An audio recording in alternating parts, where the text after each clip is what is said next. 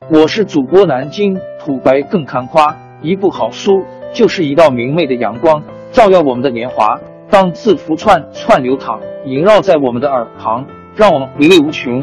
天津上元书院又和你们见面了，欢迎您的收听。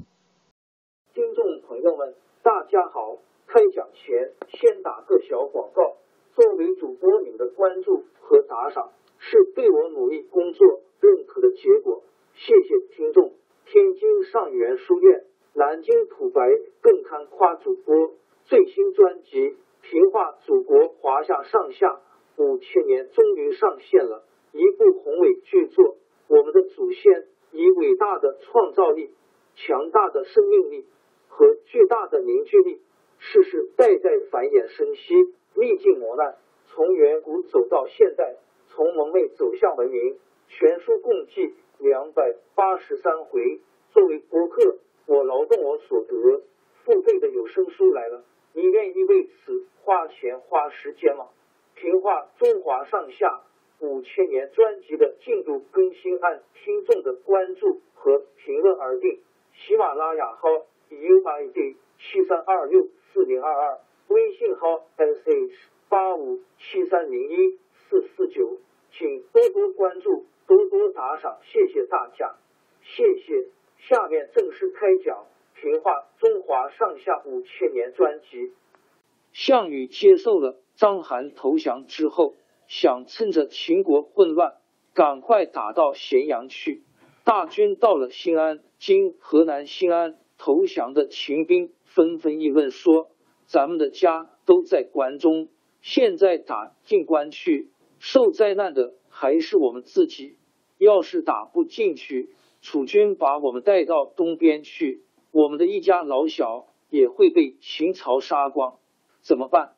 部将听到这些议论，去报告项羽。项羽怕管不住秦国的降兵，就起了杀心，除了章邯和两个将将之外，一夜之间竟把二十多万秦兵全部。活活的埋在大坑里。打那以后，项羽的残暴可就出了名。项羽的大军到了函谷关，瞧见关上有兵守着，不让进去。守关的将士说：“我们是奉沛公的命令，不论哪一路军队都不准进关。”项羽这一气非同小可，命令将士猛攻函谷关。刘邦兵力少。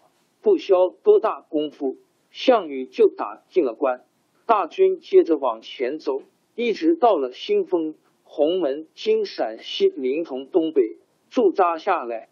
刘邦手下有个将官曹无伤，想投靠项羽，偷偷的派人到项羽那儿去密告，说这次沛公进入咸阳，是想在关中做王。项羽听了。气得瞪着眼，直骂刘邦不讲理。项羽的谋士范增对项羽说：“刘邦这次进咸阳，不贪图财货和美女，他的野心可不小哩。现在不消灭他，将来后患无穷。”项羽下决心要把刘邦的兵力消灭。那时候，项羽的兵马四十万，驻扎在鸿门；刘邦的兵马只有十万。驻扎在坝上，双方相隔只有四十里地，兵力悬殊。刘邦的处境十分危险。项羽的叔父项伯是张良的老朋友，张良曾经救过他的命。项伯怕仗一打起来，张良会陪着刘邦遭难，就连夜骑着快马到坝上去找张良，劝张良逃走。张良不愿离开刘邦。却把项伯带来的消息告诉了刘邦。刘邦请张良陪同会见项伯，再三辩白自己没有反对项羽的意思，请项伯帮忙在项羽面前说句好话。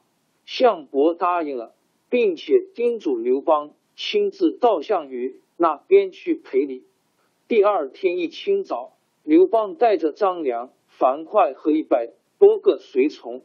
到了鸿门拜见项羽，刘邦说：“我跟将军同心协力攻打秦国，将军在河北，我在河南。我自己也没有想到能够先进了关。今天在这儿和将军相见，真是件令人高兴的事。哪儿知道有人在您面前挑拨，叫您生了气，这实在太不幸了。项羽见刘邦低声下气向他说话，满肚子气都消了。他老老实实的说：“这都是你的部下曹无伤来说的，要不然我也不会这样。”当天，项羽就留刘邦在军营喝酒，还请范增、项伯、张良作陪。酒席上，范增一再向项羽使眼色，并且举起他身上佩戴的玉珏，因就古代一种佩戴用的玉器，要项羽下决心，趁机把刘邦杀掉。可是项羽只当没看见。范增看项羽不忍心下手，就借个因由走出营门，找到项羽的堂兄弟项庄说。咱们大王指项羽心肠太软，你进去给他们敬酒，瞧个方便，把刘邦杀了算了。项庄进去敬了酒，说军营里没有什么娱乐，请让我舞剑助助兴吧。说着就拔出剑舞起来，舞着舞着，慢慢舞到刘邦面前来了。项伯看出项庄舞剑的用意。是想杀刘邦，说咱们两人来对舞吧。说着也拔剑起舞，他一面舞剑，一面老把身子护住刘邦，使项庄刺不到刘邦。张良一看形势十分紧张，也向项羽告个便儿，离开酒席，走到营门外找樊哙。樊哙连忙上前问怎么样了。张良说。情况十分危急，现在项庄正在舞剑，看来他们要对沛公下手了。樊哙跳了起来，说：“要死死在一起。”他右手提着剑，左手抱着盾牌，直往军门冲去。卫士们想拦住他，樊哙拿盾牌一顶，就把卫士撞倒在地上。他拉开帐幕，闯了进去，气呼呼的望着项羽。头发像要往上直竖起来，眼睛瞪得大大的，连眼角都要裂开了。项羽十分吃惊，按着剑问：“这是什么人？到这儿干嘛？”张良已经跟了进来，替他回答说：“这是替沛公下策的樊哙。”项羽说：“好一个壮士！”接着就吩咐侍从的兵士赏他一杯酒，一只猪腿。樊哙一边喝酒，一边气愤地说：“当初怀王跟将士们约定，谁先进关，谁就封王。现在沛公进了关，可并没有做王。他封了库房，关了宫室，把军队住在坝上，天天等将军来。像这样劳苦功高，没受到什么赏赐，将军反倒想杀害他。”这是在走秦王的老路呀！我倒替将军担心你。项羽听了，没话可以回答，只说坐吧。樊哙就挨着张良身边坐下了。过了一会，刘邦起来上厕所，张良和樊哙也跟了出来。刘邦留下一些礼物交给张良，要张良向项羽告别，自己带着樊哙从小道。跑回坝上去了。刘邦走了好一会，张良才进去向项羽说：“沛公酒量小，刚才喝醉了，酒先回去了。叫我奉上白璧一双，献给将军；玉斗一对，送给亚父。亚父原是项羽对范增的尊称。”项羽接过白璧，放在坐席上，范增却非常生气。把玉斗摔在地上，拔出剑来砸得粉碎，说：“哎，真是没用的小子，没法替他出主意。